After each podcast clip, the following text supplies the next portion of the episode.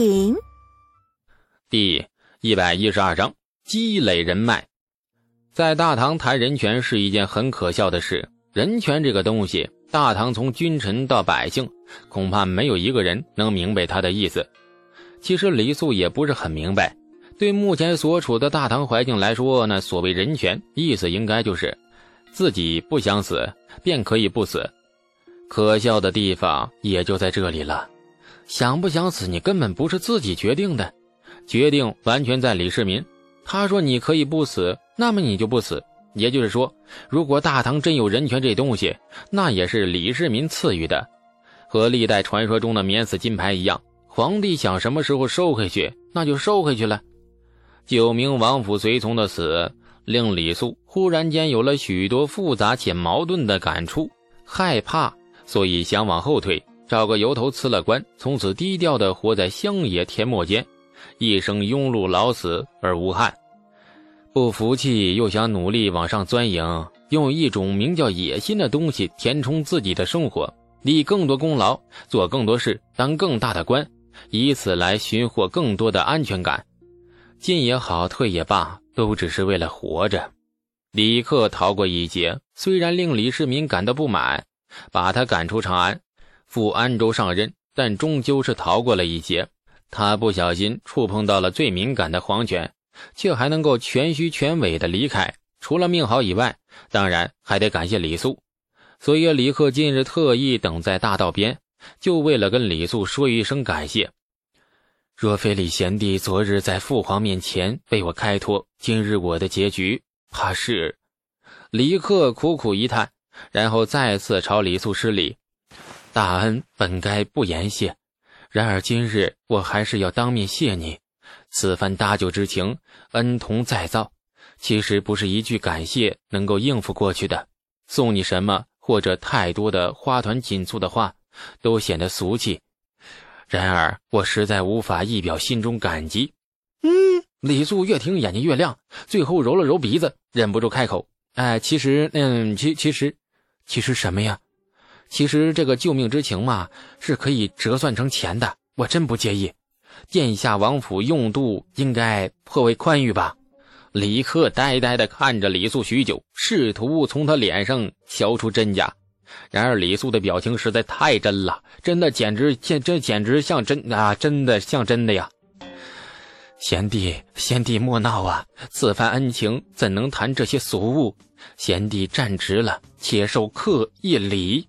李素忽然伸出手扶正了即将躬身的李克，神情无比严肃认真的说：“哎，我真没闹，这个恩情真的可以用钱折算。你不介意的话，我甚至可以给你列一个清单，让你方便记账。”李克脸色有点难看了：“贤弟，真的莫闹了，我没闹啊。”李素努力让自己表情变得很诚恳，目光炯炯地直视着李克，无声地告诉他自己是认真的。李克和他对视许久，然后扑哧一声大笑起来：“ 贤弟，你真风趣！你这个朋友，我交定了。”李克还是走了，明日便离开长安，赴安州上任大都督。李素很伤感，直到李克转身离开那一刻，终究还是没给他钱，还直夸李素太风趣云云。不过总的来说，李素还是很欣慰。他发现自己在唐朝又交到了一个朋友，真正的朋友。日后我我以以后自己危难之时，斜刺里会伸出来几只手，悄悄地扶他一把，对，扶一把。其中有一只手的主人，那也许会是李贺。人脉这个东西，其实就像存款一样，平日里一点一滴的存起来，你别嫌少啊，积少成多。等到有一天人脉积累到可以抵消自己人生里一次要命的危难，就能够证明自己做人很成功。相比之下，曲敬宗这人就只能把他列为狐朋狗友之类的里面了，或许连狐朋狗友都算不上。跟这种人来往，最好你别谈感情，谈感情太伤利益。第二天一大早，李素刚进火器局，曲敬宗便迎上来。手里握着一个圆乎乎的物事。哎呀，监正大人，按照您的吩咐，工匠特意造了一个只填充了一半火药的震天雷，罐口已经密封好了。李素点了点头。这个东西他确实是吩咐工匠造的，只造了一个，留着有用。抽过杨艳，杨艳痛了，李素痛快了。但是做人不能赶尽杀绝，所以李素没在李世民面前告杨艳的状，也没有把杨艳赶出火器局。杨艳仍留在火器局里养伤，光抽了还不够，还得绝后患。日后杨艳伤好了，又把四百个震天雷翻倍变成八百个，李素又得抽他。你整天搞这些斗争，李素自己也腻歪。那今日索性把事情彻底解决。接过减量版的震天雷，李素仔细的端详了一阵，去把杨坚成请到教场。教场闲杂人等清空，一个不许留。许敬宗惊讶了一下，倒也不问原因，很痛快的便应下了。火器局后院有个教场，那说是教场，其实算是火器的实验地。杨艳被四名杂役小心的抬到了教场边，杂役们朝着李素行过了礼后，很识趣的回避了。杨艳铁青着脸，恨恨的瞪着李素，显然被抽的怒火没消。看着他仇恨的眼神，李素暗暗一凛，心中忽生杀意。今日且做最后一回努力，仍旧不能说服他，此人必须除掉。很奇怪，自从杀过劫舍率二人之后，李素觉得自己的心性多了几分狠毒，对杀人这种事情也不再排斥。杨坚成，本官知道上次抽你，你定然不服，服不服那是你的事儿。陛下昨日已下旨，火器局内大小事务，悉由本官一言而决。财权和人事任免皆由我来掌握，陛下的旨意想必你已经清楚了。不服气，竟找陛下理论。今日把你叫来，为的是另一桩事。李素说着，举起手中的减量版的震天雷，看清楚了，那这是工匠连夜造的。按照你的说法，震天雷里的火药减了一半。这别眨眼啊，好好看看你想出来的好主意。看看究竟是节省了国产民脂，还是浪费了？这杨艳愤怒的哼了一声，喷火似的目光狠狠地盯着李素。李素举起火把，点燃了引线，扑哧一声啊，青烟缭绕。趁着引线燃烧，李素赶紧奋力一扔，小陶罐被扔得远远的。轰的一声巨响，远处的一片烟雾弥漫，一阵炎热的夏风拂过，吹散了弥漫的烟雾。二人同时望去，很快，杨艳的脸色唰的一下变白了。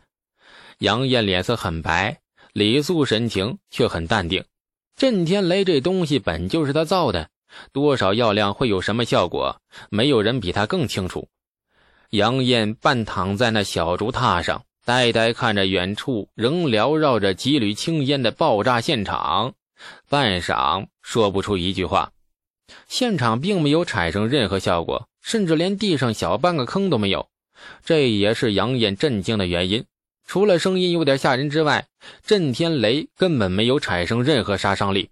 李素转过头，似笑非笑地盯着他。杨坚成可瞧清楚了，这就是你说的四百个可以造八百个的震天雷，药量恰好减少一半，而效果你自己看到了吧？杨艳脸色仍旧苍白。紧紧抿着唇，不发一语。李素静静盯着他，也不说话。不知道过了多久，李素忽然扬声喝道：“来人！”两名杂役匆匆从远处跑来，神情敬畏的抱拳。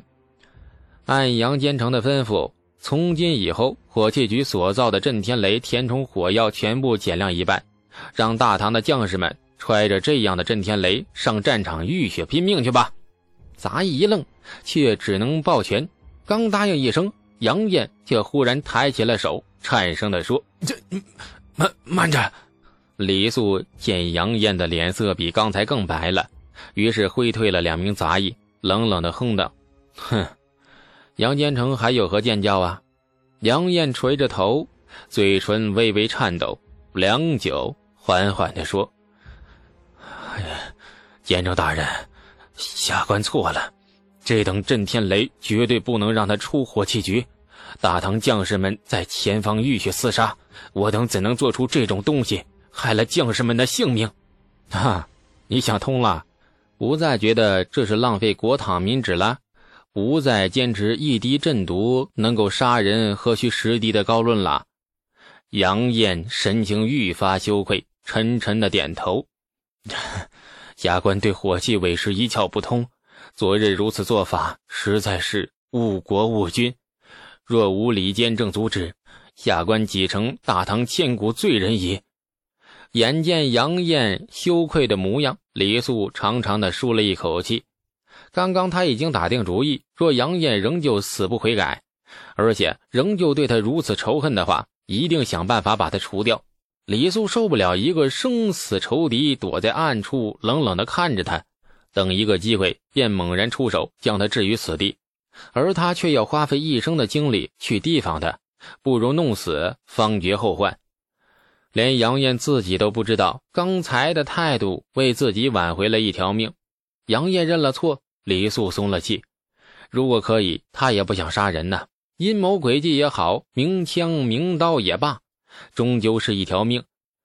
空旷的教场上只有李素和杨艳两人。李素觉得有些话应该说一说。杨建成，李某年纪虽幼，也不是无理取闹之人。昨日我抽你，为是因为你做的太过分了。李某虽初入官场，却也深知官场是个讲究上下尊卑的地方。